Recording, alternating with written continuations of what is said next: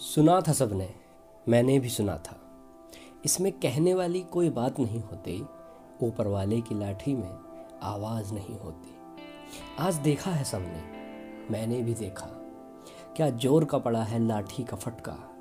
पूरी धरती खोद डाली, व्यवस्था पूरी हिला डाली। हर किसी ने देखी वो लाठी ऊपर से आती हुई। फिर देखी इंसानियत कप आती हुई। पर नज़र मेरी अभी भी अटकी थी आकाश में, एक कलाने भाव में। मैंने देखा था लाठी को ना सिर्फ़ नीचे आते हुए, बल्कि देखा था उसे मैंने ऊपर भी जाते हुए, बड़े तीव्र वेग से, किसी उद्वेग से। और ये भी देखा था मैंने, वो लाठी उछाली थी खुद मैंने। पहली बार नहीं, और शायद आखिरी बार भी नहीं। मैं उस लाठी का बार बार करता हूँ, संधान। आशा है मुझे भी सृष्टि पर शासन करेगा इंसान। लाठी कौन लेगा? इस पर भी बहस होती है, क्योंकि लाठी वाले की ही भैंस होती है। फिर मैं लाठी लेकर उठता हूँ ऊपर, पूरी दुनिया की नज़र होती है मुझ पर। कुचलते हुए इंसान और कुटिया, फिर घर, शहर, देश और दुनिया लांग कर सीमाएँ तोड़कर मर्यादाएँ पार करने को आखिरी सीमा और आसमान बनने को सृष्टा और सर्वशक्तिमान पर सीमा पर पहुंचकर संतुलन नहीं होता। वेग पर भी खुद को नियंत्रण नहीं होता और होता है शायद कुछ मानसिक विकार भी।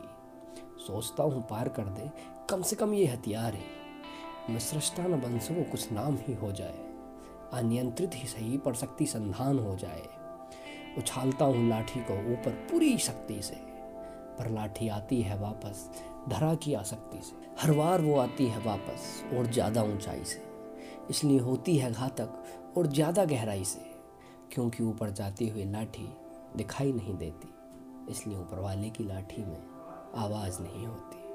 पर होती है चीख और फिर गहरा सन्नाटा। जब तक लाठी को थामने कोई आएगा नहीं दोबारा, तोड़ने मर्यादाएँ फिर से लांगने सीमाएँ फिर से, न जाने कब ये दुष्चक्र टूटेगा।